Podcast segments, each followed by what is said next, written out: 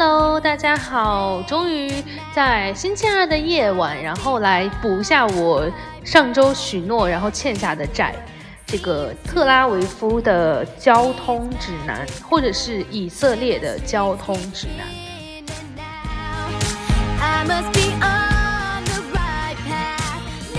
那首先呢，就是希望大家在以色列，不管你是。呃，跟团就不说了啊，就是呃，不管你是自由行也好，还是就是说，呃，就是在这边上课、学习等等，生活也好，呃，工作也好，那首先第一点要做的是要下载一个谷歌地图，因为这个是目前来讲，可能呃，对于英语基础可能没有那么好的人也会用的比较顺手的一个软件，这样子，然后呢。大概的路线的话，就用我的这个实际经验来看，嗯，大大小小的路都是有标出来的，呃，这个也比较准确。唯一的缺陷就是，如果你是要拿它开导航的话，它需要你有一定的流量，所以它可能没有办法帮助你。就是如果你没有网的话，就算你提前查好，它可能没有办法很好的帮助你这样边走边定位，这是一个小的弊端。但是我相信。这个如果是确定就是自己，呃，要出来玩的话，应该就是提前会办好流量的，所以我倒不是很担心这一部分啦。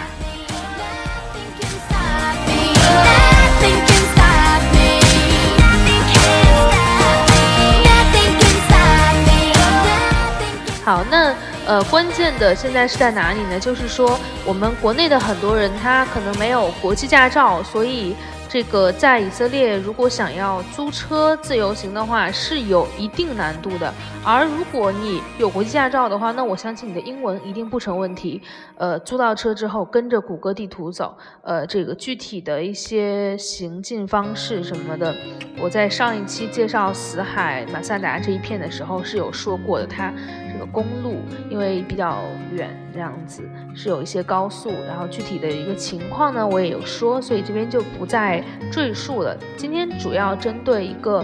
呃，住在特拉维夫市，然后想要自己在这边玩的这样一个，呃，情况来做一个简单的概述。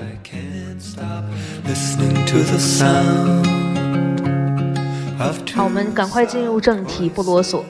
那首先呢，来到以色列，你第一。呃，需要的是一份纸质版的地图。我相信这个，不管你是哪里来的，可能呃都会有人给你提供，就你的接待方应该会给你提供才对。因为这个纸质版地图，它最大的好处是，呃，就是相对谷歌地图来讲的话，它标的很清楚，所以你如果要找某样大的地标的话，是一眼就可以找到的，很方便。这样子会比谷歌地图略好用，因为谷歌地图你要搜索，然后这个谷歌地图在用的时候呢，建议大家。尽量使用英文来进行搜索，因为如果你输中文来搜索的话，可能是有一定的困难的。另外就是以色列他们这边的这个定位是很准的。如果比如你在那个机场，然后想搜索自己的酒店、景点等等，呃，你是可以通过它的那个街道和它的那个编号，很精确的在谷歌地图上定位到这个点的。所以呢，如果你就是掌握了这个软件的一些应用的基本方法的话，基本上自助来进行找路是很方便的。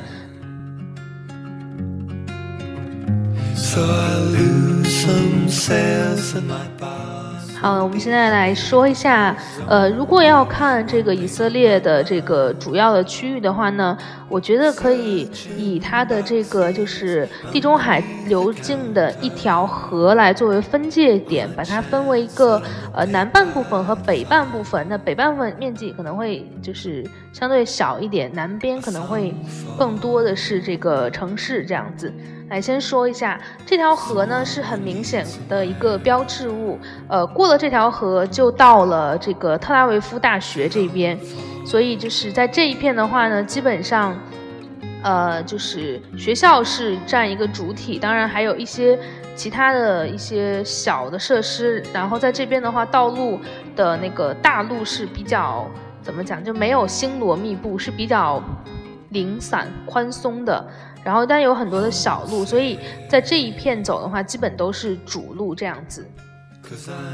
那么这个呃河这边呢，就是河的北边，它现在就是除了能在地图上看到占很大面积的学校以外呢，还有一个呃这个海滩和一个机场。这个机场呃之所以在地图上很明显，是因为机场占地面积很大，所以它那个地方是一片空白，那个地方就是机场。然后机场的隔壁就可以看到一个海滩。那么在整个海滩机场这一片呢，因为有机场在，所以它是有一条南北向、几乎南北向的这样一条大路。呃，路的一侧往完全你是看不到任何东西，没有建筑的，因为就是机场的占地了。然后有很多绿化。那么在路的这个另一侧呢，就是这样一个生活的区域，然后有很多的住宅这样子。这边的话没有什么特别的。呃，要介绍的地方也没有很多的景点这样子。那呃，海滩这边的话，是我之前有提过的。我说有一期我在海边坐着录的，那就是这个地方。对，呃，就是具体的介绍大家就往回翻就好，不做赘述。那么呃，火车的话呢，要给大家说一下，火车的整条线啊，它是南北向的，所以就是如果你想坐火车。去这个海边这一片的话是不可能，因为它其实是更偏东一点，然后离海那边还是蛮远的这样子。呃，这个刚刚有说有一条就是从呃地中海流进来的河流，那这条河呢，呃，整个周围全部是公园，是很大的一个公园，然后有很多很多的桥这样来穿过，所以应该是一个比较明显的。地标，就大家可以靠这个桥，然后来辨认，哎，你现在是在南边还是北边？这样子会比较容易一点。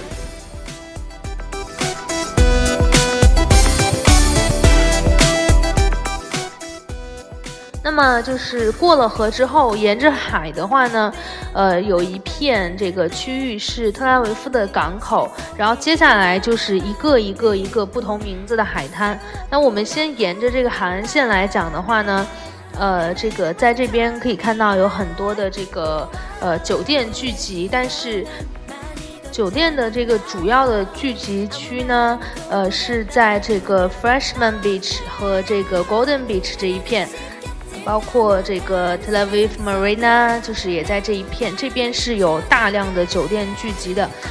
然后呢，大家可能比较这个熟知的一个长得还蛮有特色的酒店，呃，名字叫做呃。Migdal Opera 这个酒店，它是在这个 Jerusalem Beach 这个地方。然后从这一片酒店区，然后继续往下往南走的话呢，会看到一个沿海的一个公园，还蛮不错的。然后这一片同时也有这个很多的使领馆、大使馆在这边聚集。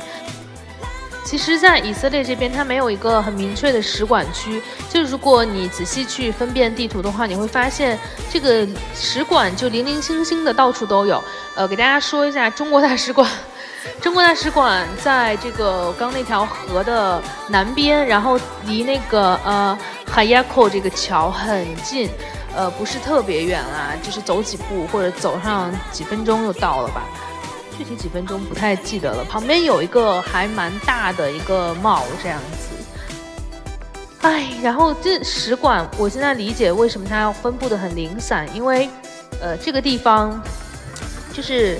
它的那个使馆没有很明显的标志。如果你从这个地方过的话，使馆门口过，你要是不抬头看一眼，上面有个国徽，你根本不知道那是中国大使馆，因为它的那个两边就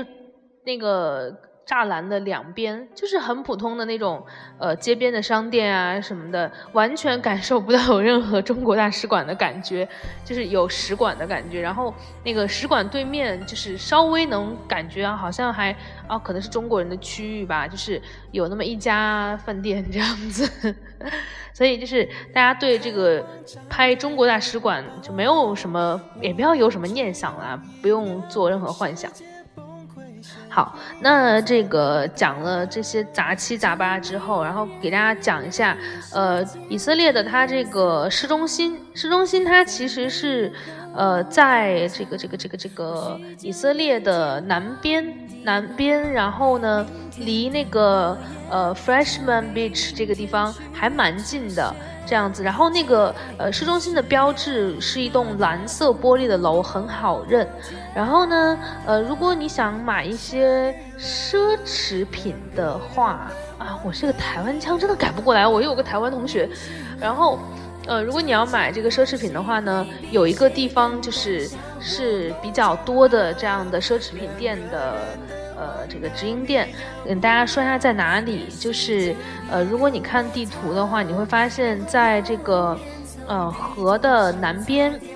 有一个圆形的，呃，环转盘，很大的一个像广场一样，那就是一个广场。呃，这个广场的整个周边这一圈的商店呢，呃，是有很多的这个奢侈品店，包括像有一些呃，就奢侈品的服装店，然后在这边也会有。我没有特别仔细的转过，但是就还蛮多的。然后呢，呃，就是在整个市内的话，搭乘公交是最方便的选择。呃，在这个不是 Shabbat 的这个时候啊。呃，一般的公交的话呢，会发现它的公交站还挺乱的。其实，呃，可能你如果在一个丁字路口的话，你会发现在这个丁字路口的三个方向都有公交站，而且等于说你总共能看到六个公交站。然后可能还有一些就是再往远走，可能还会碰到一个公交站，但是那个站就不是同一辆车了。所以说，呃，这个大家要稍微的注意一下，以色列的公交车一般就是号码。呃，位数比较多的话呢，都是长途公交车。这种公交一般在室内不是很好见到，一般会在那个就是呃呃这个这个这个这个 Center Bus Station 这个地方会比较容易看到。然后大家要是从特拉维夫，然后去耶路撒冷啊等等这些地方的话，呃，也主要是要通过各种公交，然后到达这个 bus station，就是这个最大的中心车站，然后在这边来坐长途车来到达其他的远一点的地方。下雨了其实我很想给大家做一份这个交通指南，就比如搭哪辆车可以到哪里，可是。就确实很麻烦，因为大家每个人住的地方都不太一样，然后以色列公交又很多，我没有办法给你们一个很明确的说，哎，怎么走怎么走。我只能说，如果你是在市中心，就是特拉维夫市，包括这个呃雅法老城这边活动的话呢，呃，所有的一切都可以来参考谷歌地图，就直接。当我们的百度地图这样的用法是完全 OK 的。那呃，就是刚刚有说到这个沿海岸线，刚说海岸线那一片有一个呃公园，然后有很多使馆在那边，还有一些酒店。那沿着这条海岸线继续往南呢，就到了这个雅法老城。雅法老城呢，呃，这个有一条呃雅有一个雅法港。它这个港呢有一条延伸出去的路，然后那边有个灯塔，所以带相机的话，你找一个合适的角度是可以拍这个海上的这个灯塔，还蛮好看的。那么就是在雅法老城这边呢，就是呃灯塔。有两个，然后有很多的教堂，这个大家都很能理解。然后同时还有这个雅法老城的博物馆，然后整这一片呢，它其实是有点像公园的。然后呢，还有一些很知名的建筑，比如说这个呃钟楼、钟楼广场。然后在广场旁边还有这个 Old Saraya 这样子。所以在这边，大家只要到了这一片的话呢，就直接去逛就好了，没有太多的攻略可言。然后也希望大家就是，呃，如果想知道要怎么坐公车来这边的话呢，这边坐公车还蛮方便的，可以在地图上直接搜它的英文名，然后拼写的话呢要注意，是这个 J A F F A 两个 F 在这边一定要注意一下啦。呃，Old Yafa 这样子，就是大家要拼写的话，一定要注意是，呃，J 开头两个 F，中间是 A，结尾是 A 这样子。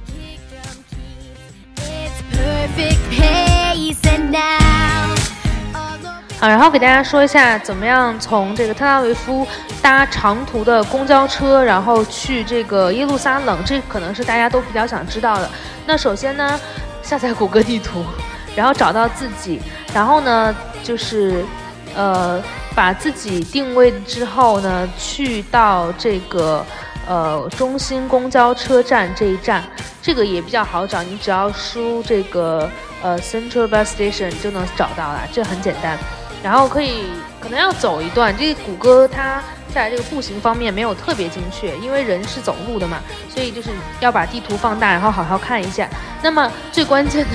最关键的就是要给大家讲怎么去，在中心公交车站呢，你们要坐的车车号是四百三十路，四百三十路一定要记得。早上最早的一班六点发车，然后呢，大概是间隔二十分钟发一班。呃，因为六点可能有点早，所以一般的话会建议大家去坐，呃，七点四十或者八点的车可能会好一点。然后呢，整个这个路上的行程时间是需要一个小时左右的，一般来讲都是在一个小时到一个半小时之内，绝对就到了。通常的话是一个小时，所以就是要留够一点富裕的时间。那么就是在特拉维夫市的话呢，有很多的景点，呃，这些所有的景点还是我刚刚讲的，请大家自行的搜索。那么更远的地方呢，呃，如果你们是要去到这个，呃，怎么说，马萨达呀、死海呀这些地方的话呢，我会比较建议大家在这些地方选择自驾游。呃，如果你没有自驾的话，可能会有点不太方便，毕竟，呃，周内来去这些地方的话，会稍稍有一点吃力，因为这样的三个行程连起来的话，你不管怎么安排，一天之内是完成不了的，不然你就累死了，因为这个 NGD 加上马萨达其实就足够累了。所以就是建议大家能自驾在那边的话，还是选择一个自驾的出行。那么最主要的今天的主要内容就是给大家分享一下以色列的这个特拉维夫这一片这个主要的一个分布，然后呢给大家分享一下怎么样成功的在这边找到自己需要的公交车，就是用谷歌地图，用英文的谷歌地图。然后最后呢，给大家讲了这个怎么样从这个特拉维夫，因为大家都住特拉维夫嘛，然后来去到耶路撒冷，这个可能是呃比较重要的一个信息，因为耶路撒冷的话，一般来以色列的人都一定会去的。那么大概就是这样子了。今天节目很没有营养，但是说换一种说法的话，营养又很高。对，就是介绍一些常识给大家。反正我这个节目大家也懂得，就是我知道什么我就跟大家分享一下。然后具体的公交线路的话呢，我自己也做了很多。可是因为我们住的地方不一样，所以我没有办法给你们很明确的说啊，这个是怎么走怎么走。呃，如果有同学实在是找不到路，这个可以跟我留言说自己就是想去哪里，然后呢，呃。这个找不到路，跟我问一下，看看怎么走，或者是想要哪个地方的攻略，如果我去过的话呢，我就会分享给你啦。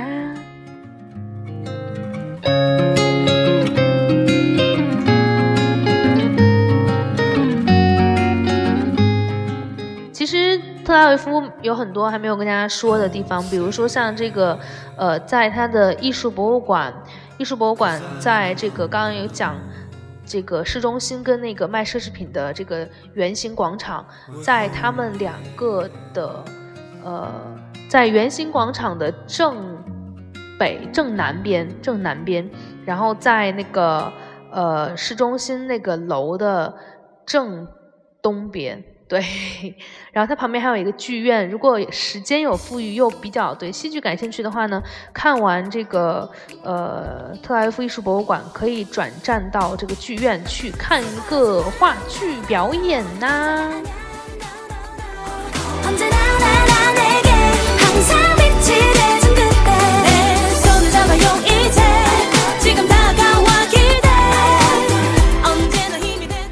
还有就是有几个比较大的这个帽，呃，想跟大家说一下，就是呃，这个东西不是很好来描述给你们，但是想要找这样大型的帽要怎么找呢？就是地图上红色的部分，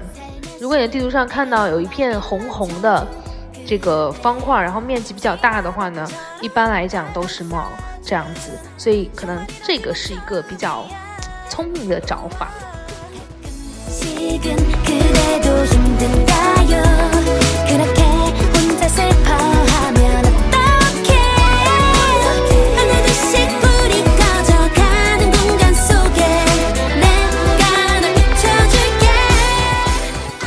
好啦，最后最后，分享给自驾游的同志们一个小信息，就是自驾游的话，你需要满油借，满油环，啊，它的满油要求的非常严格。呃，不是说，比如说我前一天晚上把油加满，然后第二天我开到还车的地方一还。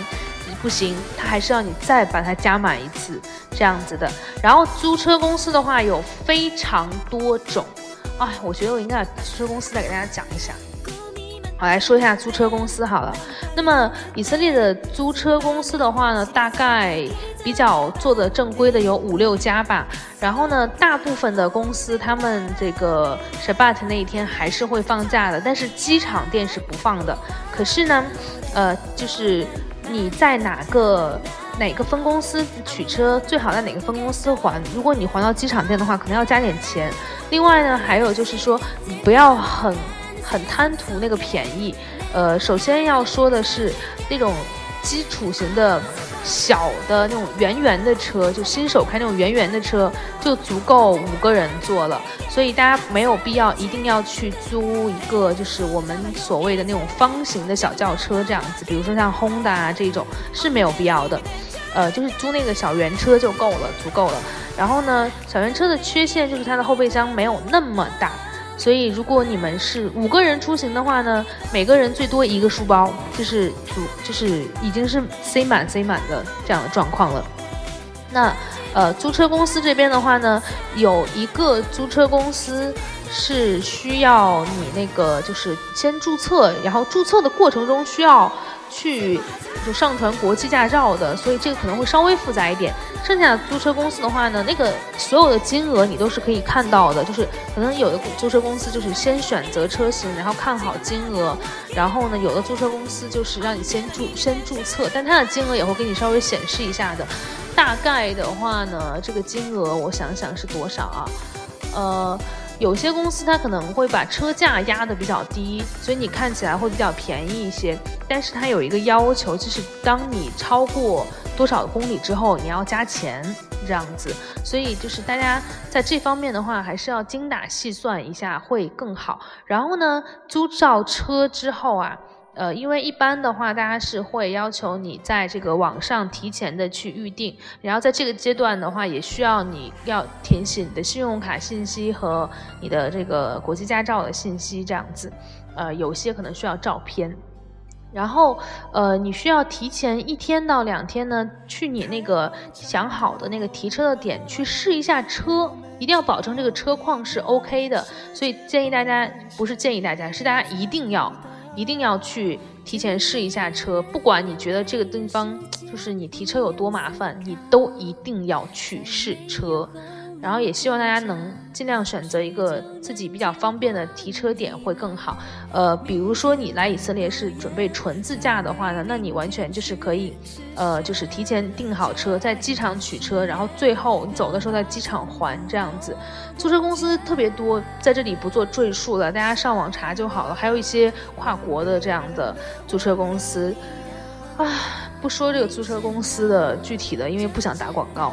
只是希望大家就是在价格方面的话，可以稍微注意一下。同时呢，就是你需要要交付一笔押金，呃，这个押金金额会比较高，大概在两千五谢克或者一千五谢克。我印象中是两千谢克上下的样子，根据你的车不同，这个押金建议大家以信用卡的方式来押，因为如果你拿现金的话，这笔现金金额有点庞大了，所以大家直接拿信用卡押就好。那同时要注意你信用卡的额度，这样子。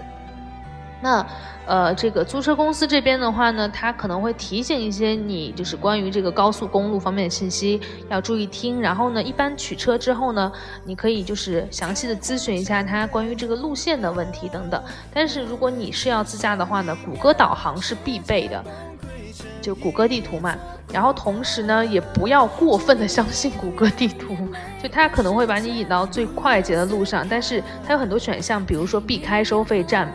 或者避开什么什么这样子，大家可以根据自己的需要，然后同时呢，呃，你也可以就是提前，我的建议就是提前要规划路径，呃，自己要研究好到底要怎么走，不要到时候就是开着车两眼一摸黑。另外要遵守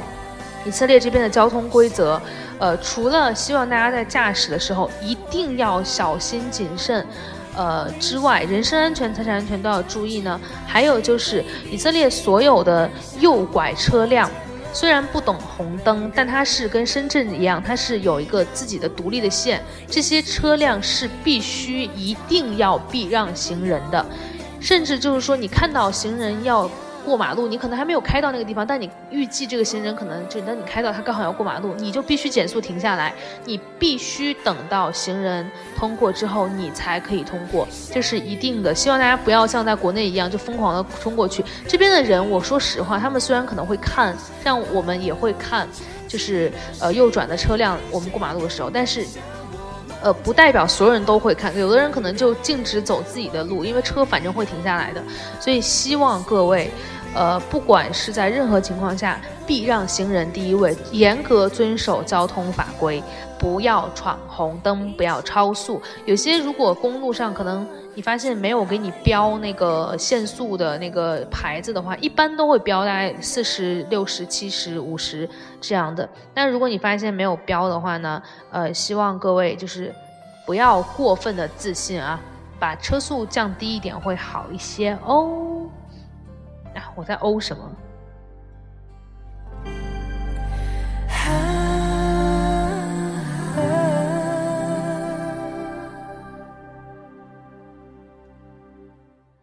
好啦，这首歌结束了，来进入我们今天的最后一首歌，也是我们今天节目的最后一段了，《Lollipop》。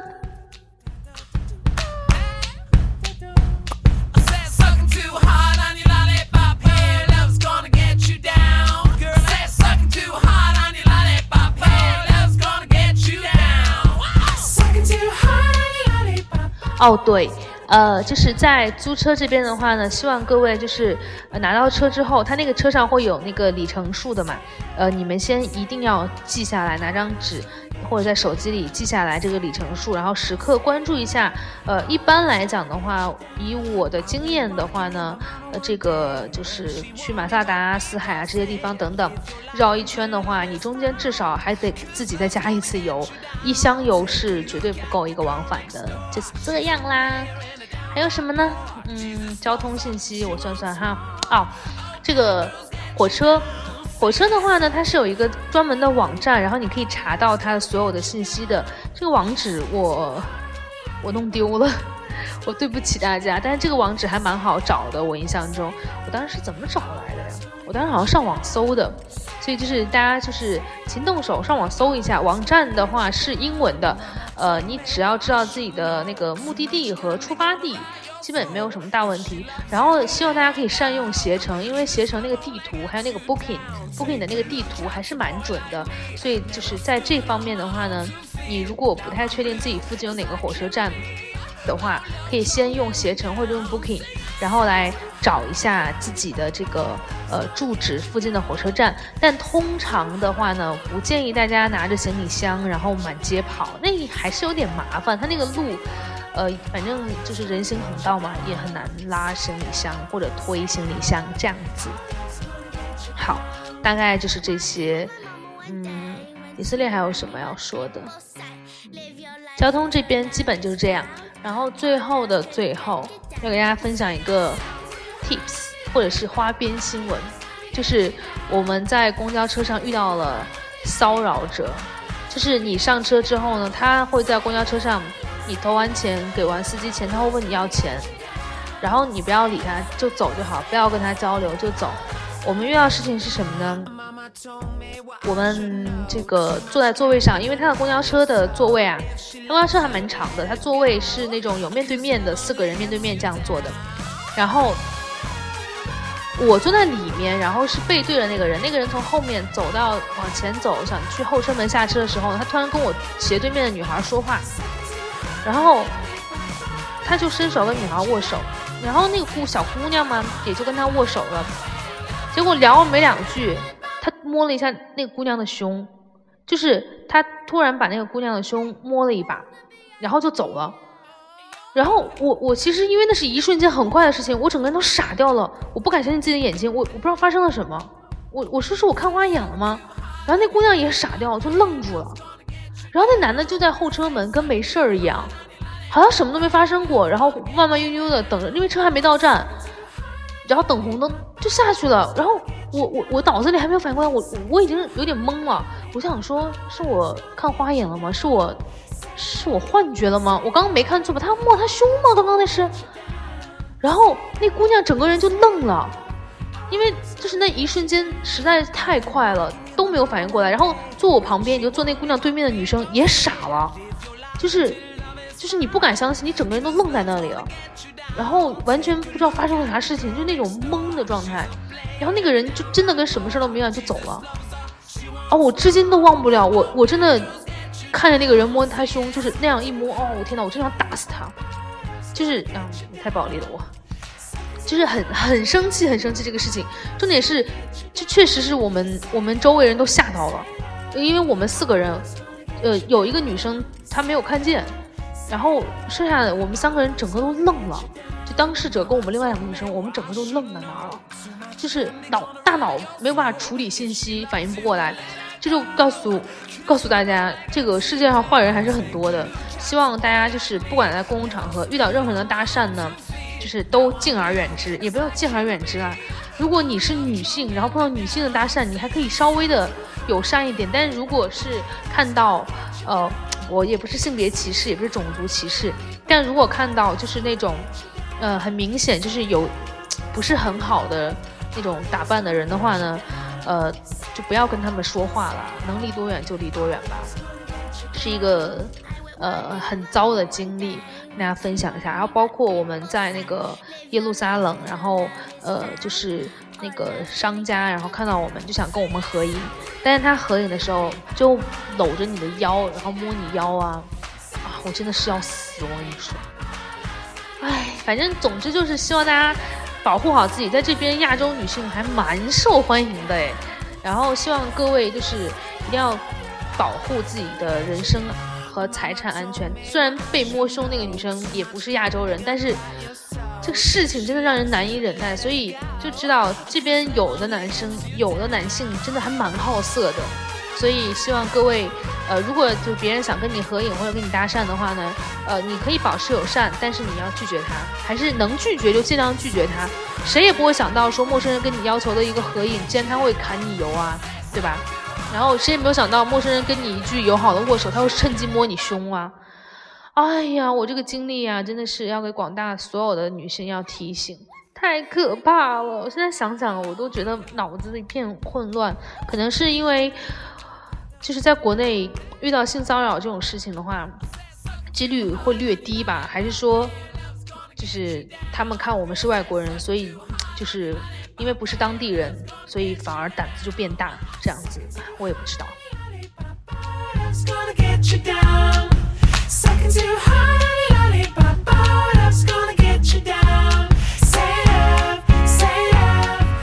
好，然后呢，还有一个小的注意事项要跟大家讲，是今天我们同学和朋友这样分享来的，就是会有一些出租车司机故意的绕路，他们是搭了两辆车，因为他们人比较多，呃，这个四个人坐前一辆，三个人坐后一辆，那后一辆这三个人呢？呃，就直接跟出租车说，就跟着前面那辆车走就好了。因为他们虽然也告他目的地，但就说跟着前面那辆车走。那司机就不，然后就在那边绕圈子，一直在绕圈，然后导致